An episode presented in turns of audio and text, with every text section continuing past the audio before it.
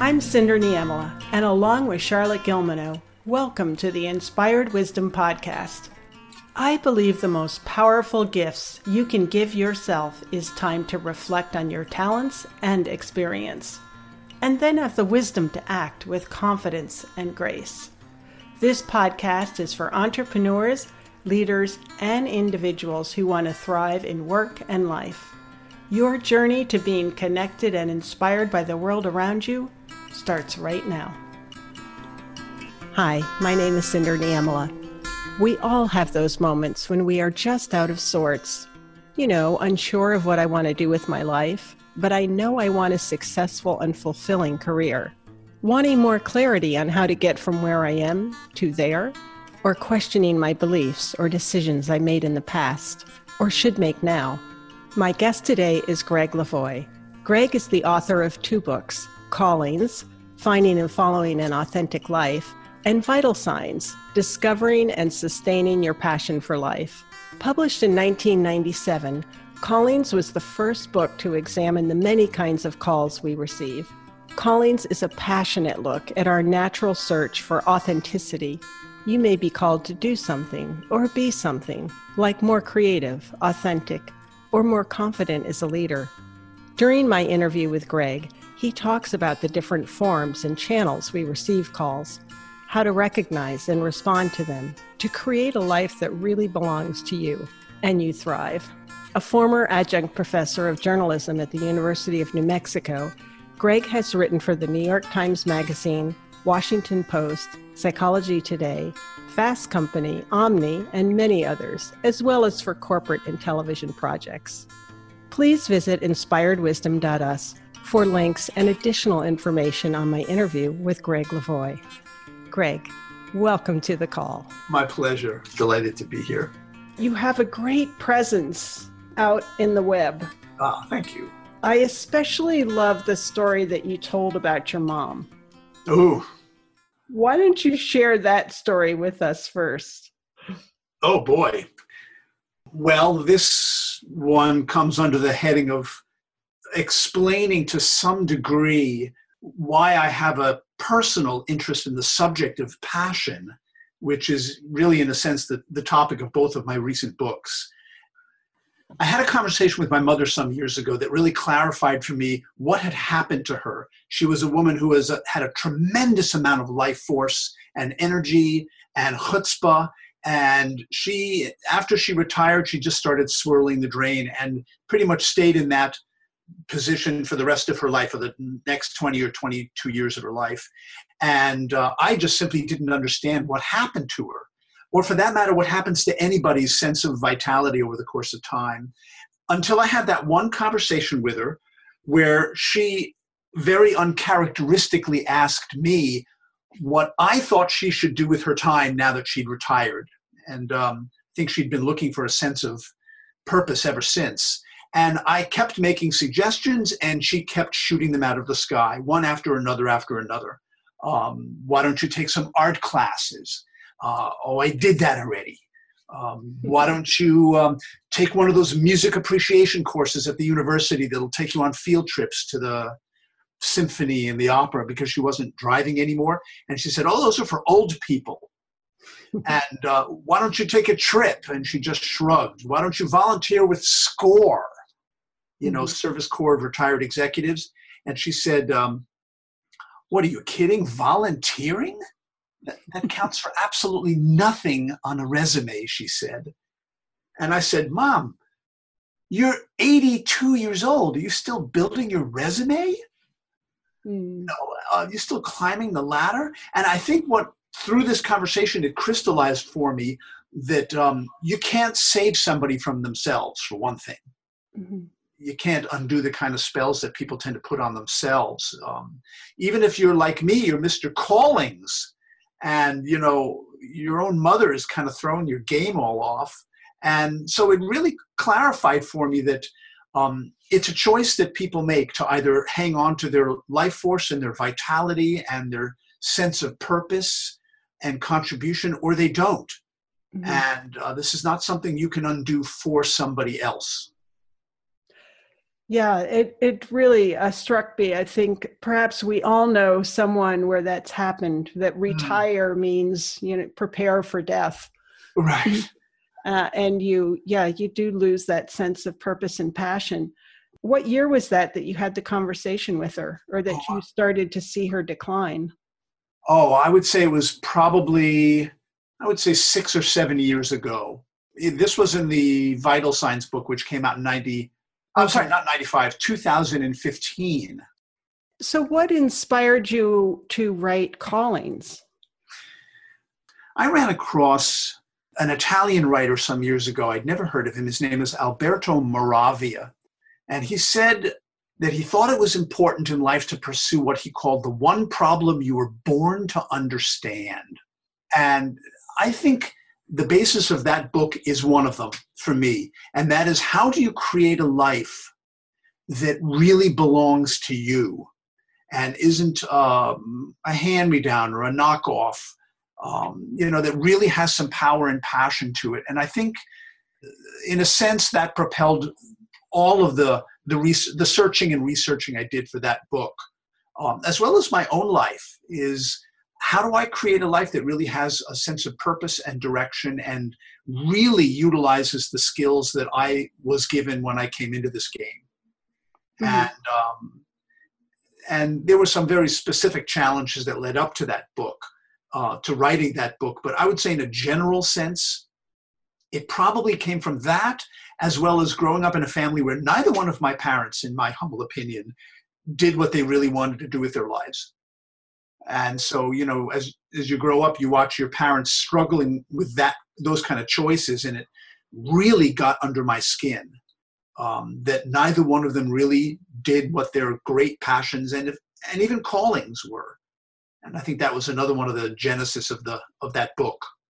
Oh that's very interesting. Thank you for that and callings you know we often think or i think when i think of a calling is it's it's our reason for being you know like mother teresa or martin luther king or pavarotti as you talk about right. in your book as well that there's some supreme talent with supreme obstacles and challenges that follow uh, but you break it down to us in a much more pragmatic way mm.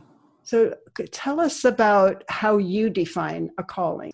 Well, uh, first of all, I, I don't think of it as a singular uh, entity.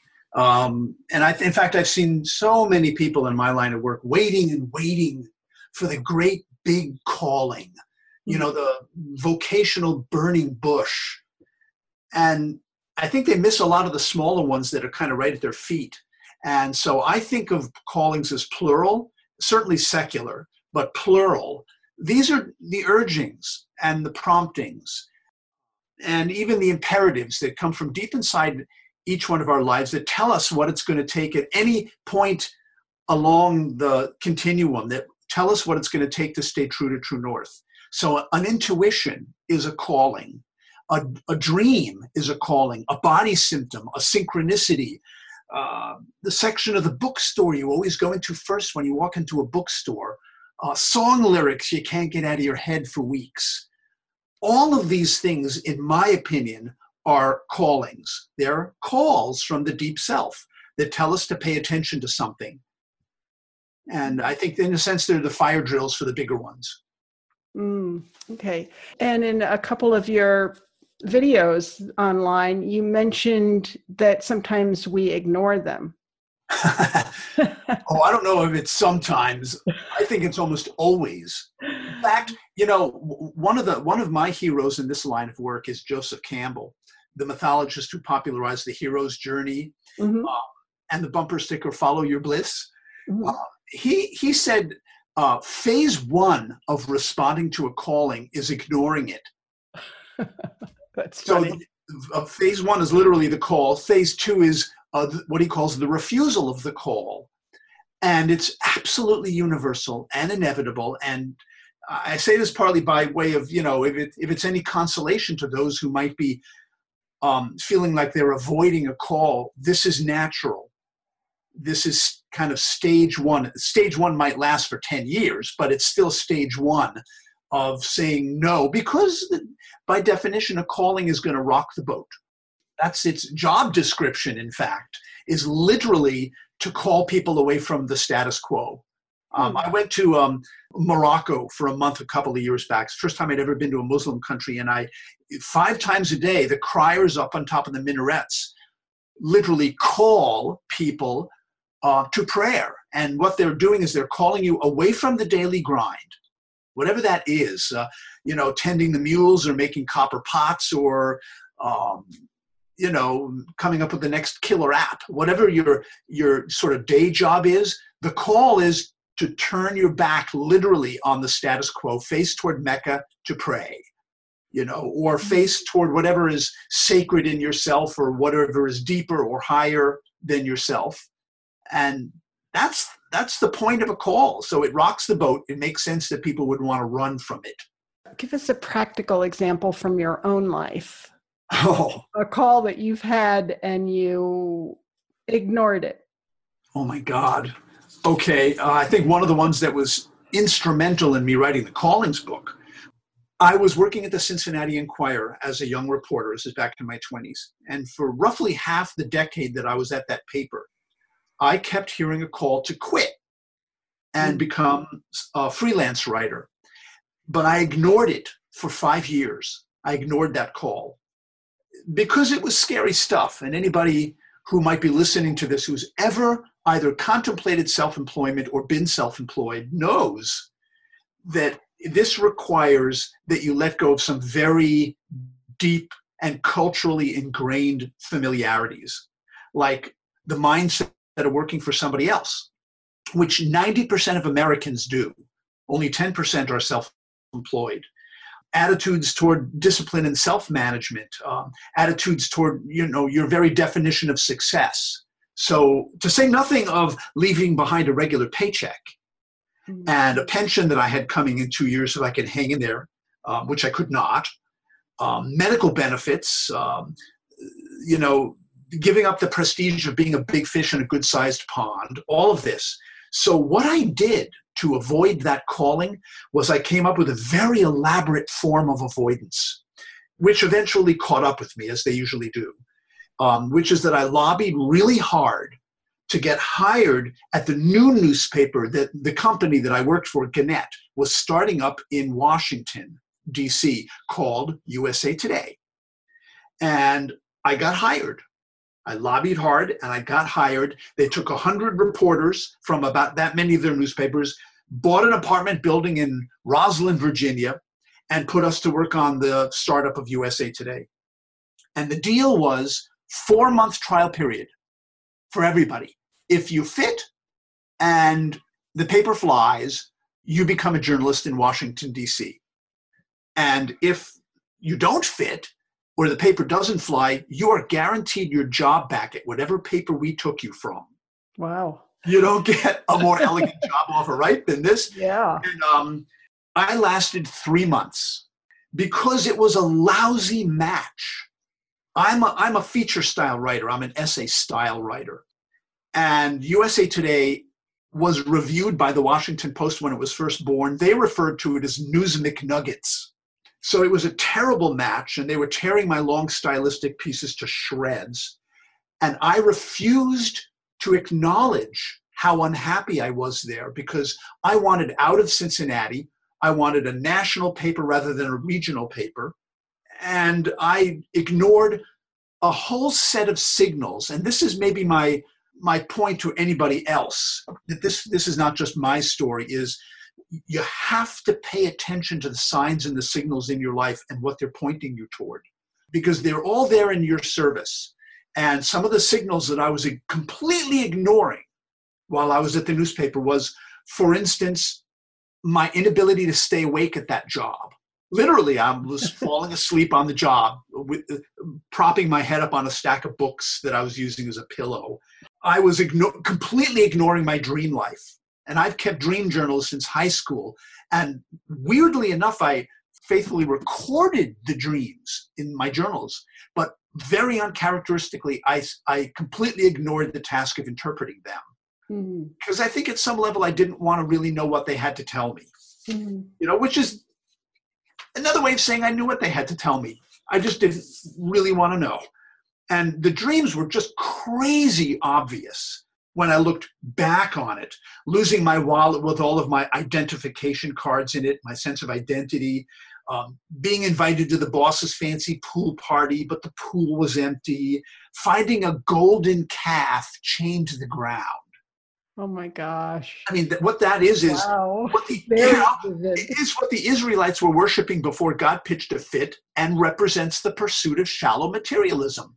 Mm-hmm. And the dreams were that obvious.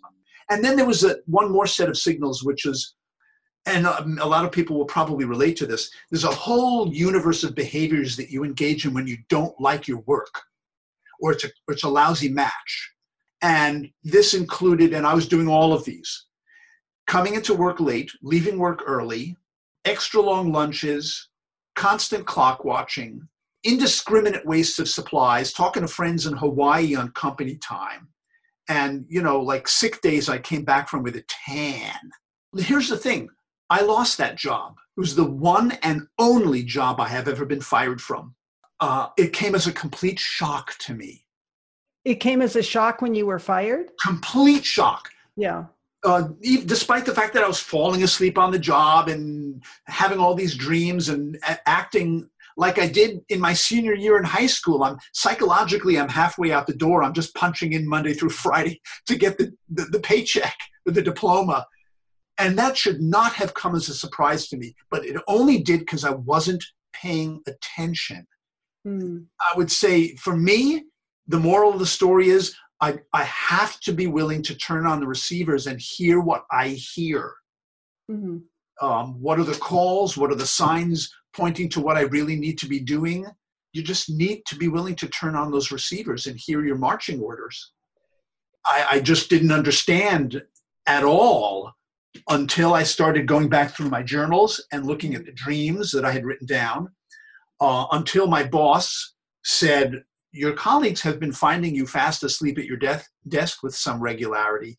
And I didn't even make the connection. I thought I was tired or having allergies or something. So, no, I think it was genuinely a shock. Mm-hmm. Uh, but I think maybe partly what you're referring to is the struggle. I think it's one of the primary struggles in people's relationship to their own um, vitality, if, if not their vocation. And that's the struggle between uh, passion and security.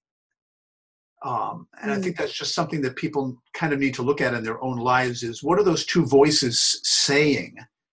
Mm. And I, my own experience and the experience of the people that I've interviewed is that in the contest between those two forces, security has a tendency to win. Mm-hmm. And people will do almost anything to keep the paycheck coming and keep the medical benefits coming and never mind that the only reason they're probably using those medical benefits is their job is making them sick mm-hmm. you know but um, to, to really look at both of these voices and let them talk to one another what does passion have to say to security and security have to say to passion? And literally just write a dialogue between them on your computer mm. and listen to what the two voices have to say because it's fascinating when you let them have at it for a half an hour without taking your fingers off the keyboard and let them dialogue with one another there. It's fascinating what can come out of that that is that's a great exercise and again you're illustrating your ability your your great talent for telling stories and for bringing it down to earth and making it mm. pragmatic for people after you left USA Today, is that when you launched your career as um... uh, no, that's when I launched the preparation for the career. I came back, and you know, here's the beauty of wake up calls they sometimes wake you up. I went back with a kind of um, determination and cussedness that I didn't have before the loss of the job at USA Today it helped to clarify things for me and i realized okay i really want to get out now but i'm this whole thing at usa today like i said was a form of avoidance mm-hmm. that had simply caught up with me and i realized what i've been avoiding is the call to be a freelance writer that's what i really want to do i don't just want to get out of cincinnati i don't, I don't just want to make a lateral move and so i came home and i made a promise to myself i'm going to take one year of Thursday nights, and I'm going to become a student of the life I want to live. Mm. I'm, I'm going to study the freelance life. And so from six to nine o'clock on Thursday nights after work and after taking myself out to dinner, just as an incentive reward sort of a thing. And, and I mean out to dinner at a restaurant with tablecloths. tablecloth. I wanted, I wanted it to be a reward. Um, so I, uh, I went to the public library from six to nine when it closed, and I studied the freelance life. And I hmm. wrote stories and I pitched editors, and I, and this is key. I conducted informational interviews with freelancers of all different stripes, not just writers. Um, and I, as it were, picked their brains. How did you get into it? How long did it take? Um, how did you prepare? Uh, what do you like about it? What do you hate about it? Um, what do you wish somebody had told you? Uh, and one of the things I asked them is, how much money did you have in the bank before you jumped? And every one of those people said they had about two years worth of savings in the bank which was a bummer. because I didn't have that kind of money in the bank. And what it made me do was extend that one year deadline another year. Mm-hmm. Now, two years is a long time to be doing something when you'd rather be doing something else. But, you know, hell, it's not 20. The two years that I spent preparing for, you know, frankly, the rigors of freelance writing really helped me so that when I leapt, I leapt into work. I did not leap into an abyss. And I didn't leap out of desperation, though I felt desperate when I came back from USA Today. Well, did you have an idea of what you were going to write when you left? Yes, I did. I knew that the, the niche that I really wanted, it's a very big niche, was innovation. Mm. Because I knew that editors love stories of innovation in any and every field and I, I, sensed that I could make a living at it. Um, and I also moved out to San Francisco, which to me was to the field of innovation what Nashville is to country music, you know, or mm-hmm. Detroit is to the car industry. And so that, that those were the s- stories I was writing about when I finally left two years later for San Francisco and started a freelance career. And so, what year was that? That would have been 1984. 1984. Okay, so you still have another 13 years or so before you write before you publish the book Callings. Yes. And how is it that you came to that topic? I was in the habit of every half a dozen years or so rereading all of my journals. That means taking essentially a life retrospective. And it, it's a, was a task that typically took months and months to do, of course, because I had journals going back to high school. But I would take a complete inventory of my life and see the patterns and see the messages and the, the calls and the all of that. And after doing that, somewhere right in the middle of my freelance career in those 12 or 13 years, I realized that one of the things I had done regularly throughout my life, sometimes kicking and screaming, was follow my callings and because the whole move out to San Francisco was such a primary example of it, I realized, you know, there's something in here that would be of service to other people. It's like my story and the stories of people that I could interview would be of service. Is what is a calling and how do you follow it? And what hits the fan when you do? And what hits the fan when you don't? So I was right in the middle of there, and after one of those big life inventory experiences that I realized that there was material in there. When you do a lot of research, it's a great book for looking at the whole landscape of callings and mm-hmm. purpose. Mm-hmm. So we've mentioned calling several times. I don't know that we've actually listed what all of them are with examples. Perhaps you could you could go through that. I alluded to a couple of them when I said things like um, intuitions and passions and dreams. Dreams are definitely one of the, the, the ways that calls come to us. I have an entire chapter in the book called The Language of the Body because the word symptom means a sign. That's actually the etymology of the word. Uh, a sign of what? Uh, the word pathology means the logic of pain. So mm-hmm. what's what's the logic? And there was a guy that I interviewed for that named Arnold Mindell for that chapter. He started something called process oriented psychology. He's a brilliant body mind guy. And he said symptoms are usually dreams trying to come true. And I'd never heard anything remotely like that before. But then when I started looking at my own body and talking to other people, I realized how much truth there was in that remark. So, what you might do is identify some recurring symptom in your body, just anything that has your attention at the moment, and give it a voice and let it fill in the blank. So, this would be the symptom talking to you saying, My dream is that you would, and fill in the blank. So, symptoms are one of the ways that calls try to make their way to us. The patterns in your life are another channel through which calls make their way to you. So, a lesson you've endlessly had to learn, a kind of mistake you continually make, um, getting fired again, section of the bookstore you always spend the most amount of time in when you're in a bookstore, patterns, there's there are callings embedded in there. I would say wherever there's friction in your life is another place where callings kind of come up to the surface. I mean, in the same way that in the natural world, friction happens where changes are trying to take place. Mm-hmm. So, where does head argue with heart in your life? Where does walk not match talk? Where does passion rub up against security? Wherever there's friction, where do you fight with people? What do you fight about mostly when you fight with other people? There are callings in there.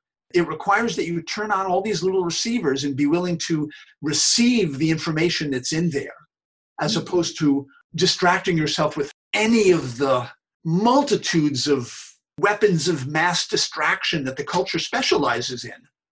You know workaholism or addiction or television or social media or whatever. There's lots of ways of distracting yourself from what your life is calling for from you mm-hmm. but the word distraction i would add means to be pulled apart mm-hmm.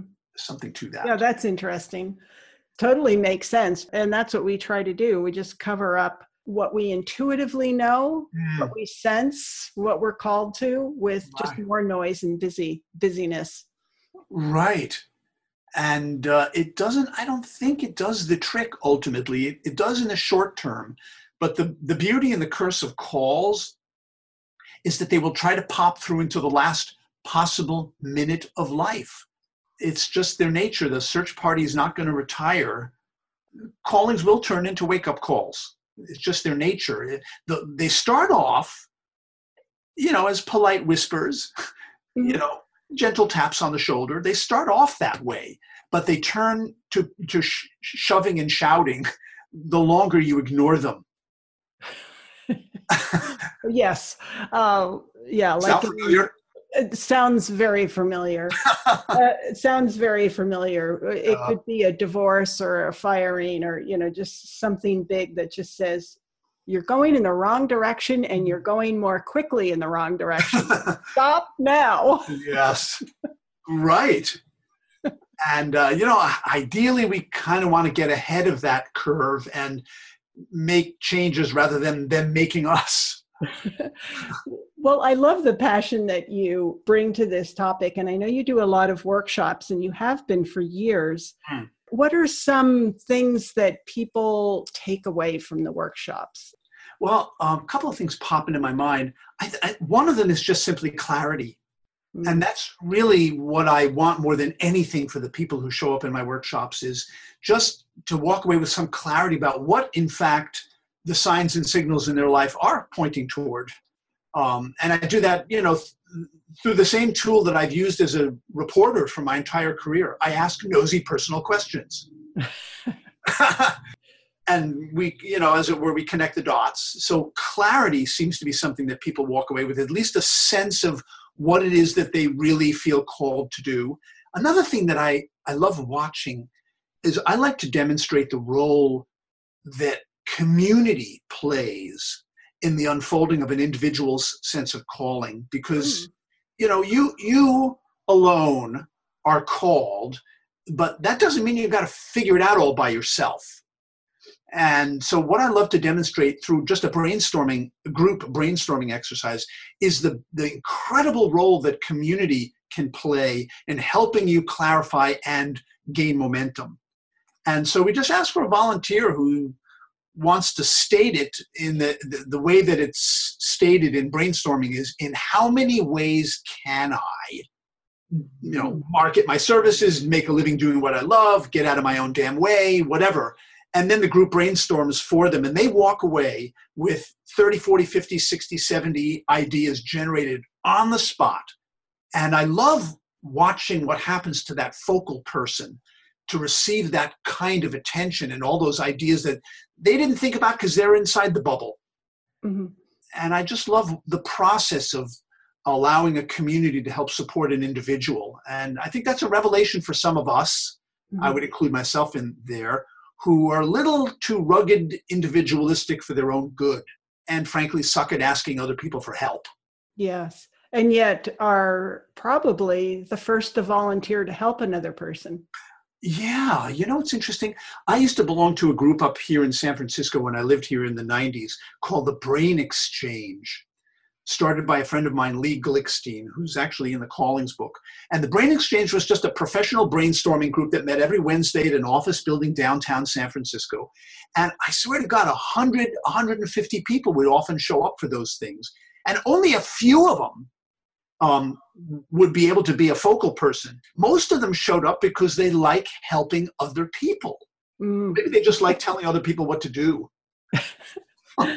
yes, providing support. Well, that is amazing to have some clarity and then have all of those recommendations for how to move forward. And that's important. Yeah. Because clarity without a plan can be as frustrating as not having the clarity at all. Right. And that's another thing I hope to send people away with is at least a preliminary in how many ways can I list and ask people to generate it for themselves because at that point they've already gotten some clarity about something that's calling to them.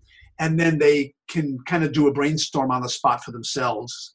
Mm-hmm. uh, but yeah right. I, I believe in sort of applied spirituality.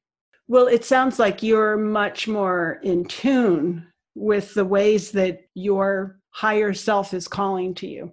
I've definitely had a lot of practice at it I mean, the self reflection piece, which I think is critical to the ability to even discern what you're called to do in any arena, not just vocational, could be relational calls or moral calls or service calls or whatever. Um, but it seems like the master skill there is self reflection. Mm-hmm. That takes courage to do that. There's no doubt about it. Mm-hmm. Because what if you turn on that receiver and the marching orders you hear are in complete contradiction to the way you're currently living your life. Well, are these some of the tools that you provide uh, in your workshop? Oh, yeah. Well, uh, many of them are just simply in the, as it were, 20 questions that I ask them. You know, they're questions that people often never ask themselves, no less all in, say, one afternoon. The data that people generate for themselves in the workshops. I ask them to go through it when they're done answering all those questions and then there's some dyad work and stuff to go through it and circle any recurring themes. Mm. and that gives them a sense of what are the recurring patterns in my answers to all these questions. And then what do they do with those when they notice them coming up in their life? In the workshops we have people just simply break up into small groups and at least articulate it. I think hmm. there's something important about simply going public with it and not keeping it so close to your chest and then we offer the opportunity for at least somebody to be brainstormed on the spot based on whatever it is they circled. In Callings, in your first book, even in the very beginning, you talk about vital signs, vital signs and passion. Ah, uh, yes. Which, which is a prelude for your second book, which came along in 2014, Vital Signs. Right. Did you know when you wrote Callings that you had a second book in you? No, I did not. No, in fact, when Callings was done, I took a really long hiatus from writing. Uh, actually, I would call it a moratorium because I had hit burnout. Mm. It was partly a function of how I wrote that book, which was like two years of 10 or 12 hour days, which I wouldn't necessarily recommend for work life balance. but that's just the way I did it. And uh, I did not do that with vital signs, but I, I took a really long break. And I also went on the road for many, many years, uh, which I still am. I uh, took probably 10 years and I really just went around all around the country and other countries teaching workshops on the callings work before I came back to the second book. I would say the difference between the two of them, callings generally people use around the vocational issues. Um, and it's about finding a passion. Vital signs is about the skill of passion. And it looks at other arenas, not just uh, vocational, which is primarily what I did in, in callings. So it's really uh, the original hardcover subtitle was The Nature and Nurture of Passion. Mm-hmm. So it was really just sort of a biography of passion in human affairs. And uh, I drew from every conceivable um, field of study to, to talk about it um, philosophy and science and literature and everything else. So it's really just sort of a, um, a profile of, of passion as a stance or a skill. Mm-hmm. And uh, what inspired you to write it? Um, I spent several years when I finally came back to writing.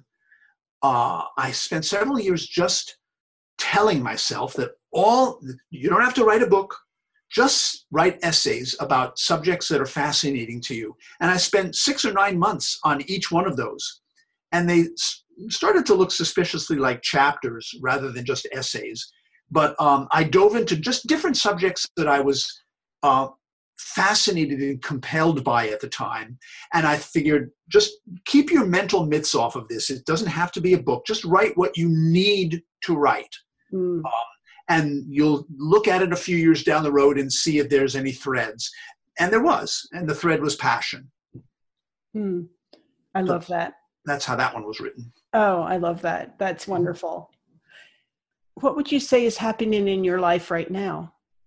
Well, I recently, meaning November, um, followed a call that had been in my head for two years, which was started as just restlessness, which I could not identify, but it wouldn't go away. I took a couple of years to just simply try to untangle what the restlessness was about and what it wanted from me and I went on vision quests and I took workshops and I did uh, a lot of writing about it and talking to people. And I realized that a big part of that call was it's time to move. It's time to get out of the South, Asheville, and uh, move someplace else. I needed to change the scenery. I just felt like I wanted to launch myself into the learning curve.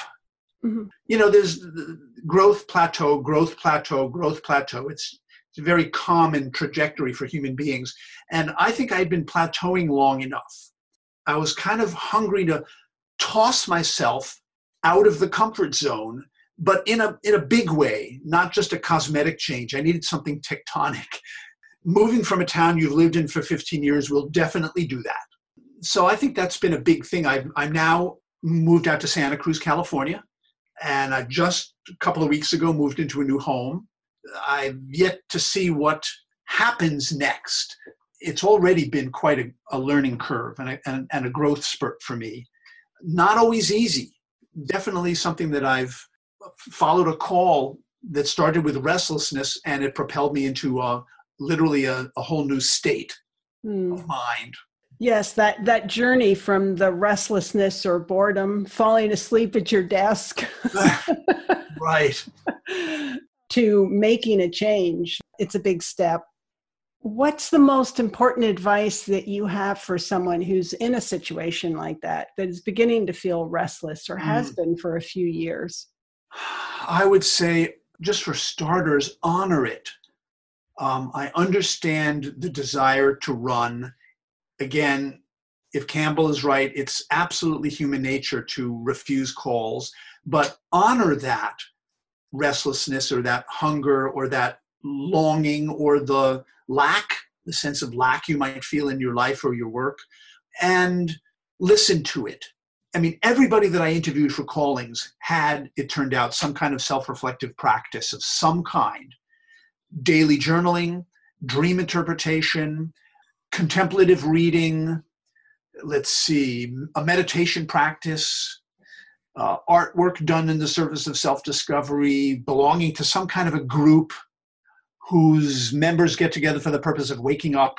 So, some self, even therapy is a self reflective practice, mm-hmm. but some some way that you get to turn on the receiver and listen to what's really going on down there and i think that's a that's a really important part of it is just be willing to um, enter into conversation with the part of you that's restless or bored or um, feeling like you're in a toxic job or even relationship. Um, it's just feeling like you're not living up to your potential.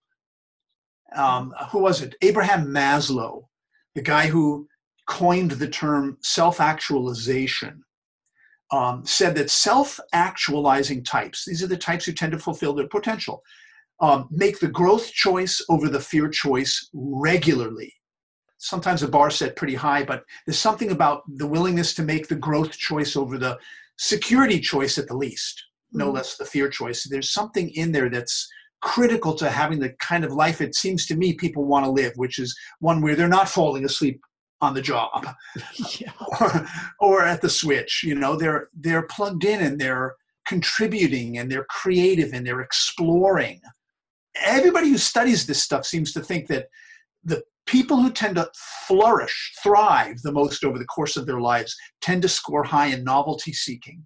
So getting yourself back into the mm. learning curve, hmm. whatever that might look like, even if it's just taking an art class or signing up for a salsa lesson or quitting your job and moving out to California.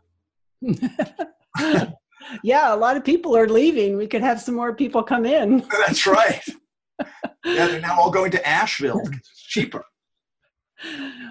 What's one thing you know now that you wish you knew before? Oh my. I think I wish, and I'm still learning this one, I wish I have always known to trust my intuitions and act on them rather than sidelining them because they don't fit what I want to have happen and this goes as much for, say, relationship life as it does for vocational life. When I look back through those journals, as I've done every half a dozen years or so, I, I see this pattern going back to high school is not trusting my intuition or literally sometimes my dreams. And the, the information is in there about what really matters to me, uh, what's really important to me, and it's incredible how often I have had to learn and relearn this lesson to trust what's in there, even when it doesn't match my fantasies or doesn't match my expectations or assumptions or what I just simply intend to have happen mm-hmm. compared to what really needs to happen.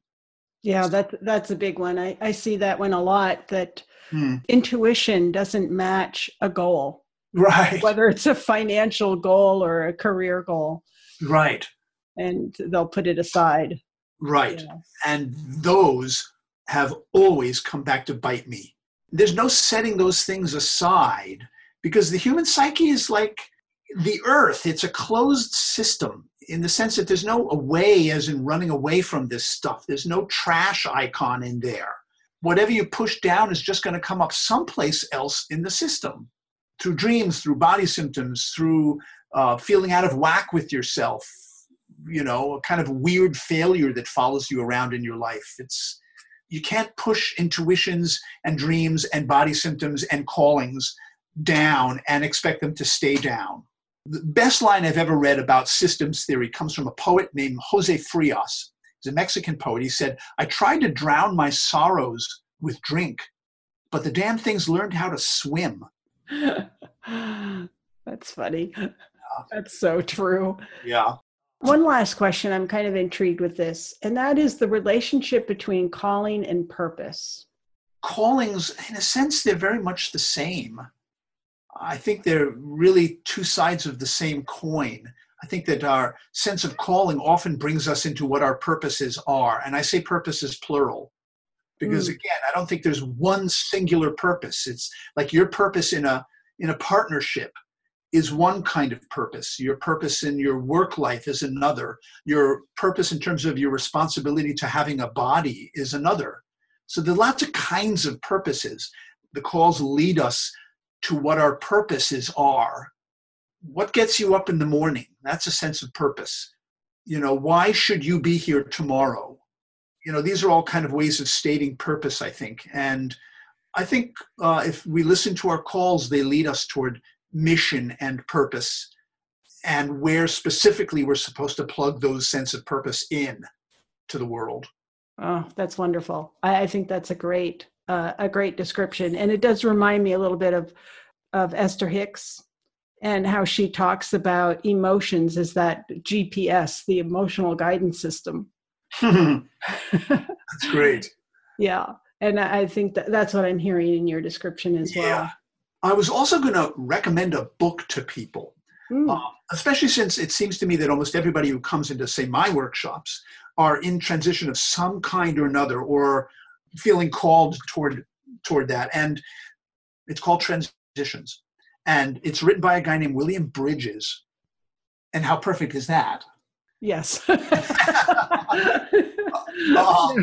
and uh, the reason I recommend it is that his it's a book about how people make change, and the most elegant, user-friendly book I have ever read on that subject, and I've read a lot of them. His take on how people make changes in three stages: something ends, neutral zone, something begins. This is the only book I have ever read five times at five different transition points in my own life because it so beautifully, compassionately names it Mm-hmm. And the reason I always recommend it to other people is typically the middle section because people typically want to skip over the neutral zone because it's so hard and uncomfortable to not know. Mm-hmm. They want to they want to fix from the ending to the new beginning. Next relationship, next job, you know, next uh, project. They don't submit themselves to the neutral zone, which is about not knowing and being in the not knowing phase and sometimes having patience on the order of years for that. And so I just wanted to recommend that book because I've gotten so much out of it, and it so beautifully names the process people typically go through in making change. Mm, that's great. I have that book myself, and I haven't read it in a while. Ah, so thank you for that reminder. Yeah, it's wonderful. Is there anything else you would like us to know about you, about what's next? Hmm. Um, no, it's more just a feeling of something I want to say to anybody who might be feeling um, that they have a call, that they're hungry for a call, that they've been ignoring a call. But that's the sense, if I can use this word, of the soul wanting to come into its full fruition. Honor your hunger and honor your thirst and just to know that life is so incredibly rich and it's so easy to hold ourselves back from all of that richness you know because of fear and routine and habit and responsibility and uh, boredom and whatever all the reasons people run from their callings and just to know that uh, life is incredibly rich and as they say most poor suckers are starving you know, mm-hmm. life is a banquet, and there's something about that. I don't mean to sound pat, but this so much richness on the other side of the attachment to security alone or the, the fears that we feel. There's so much aliveness that I think is what people are hungry for when they sign up for workshops like Callings workshops. Mm-hmm. Um, yeah. And to allow yourself to love what you love. That's wonderful. Thank you so much. I'm so delighted that you came on the show and gave us some highlights from your two books. And I'm going to put links to your two books and also your workshops and your website and some of the videos that I found, which are wonderful. All right, wonderful. I'm Cinder Niemela, and you've been listening to the Inspired Wisdom Podcast. Thank you for joining us. We hope these conversations illuminate your path to your highest potential. For show notes and links to resources mentioned during today's episode, please go to inspiredwisdom.us. You can also follow Inspired Wisdom on Instagram, Twitter, and Facebook. Until next time, design a fulfilling and prosperous life that engages your talents and passions.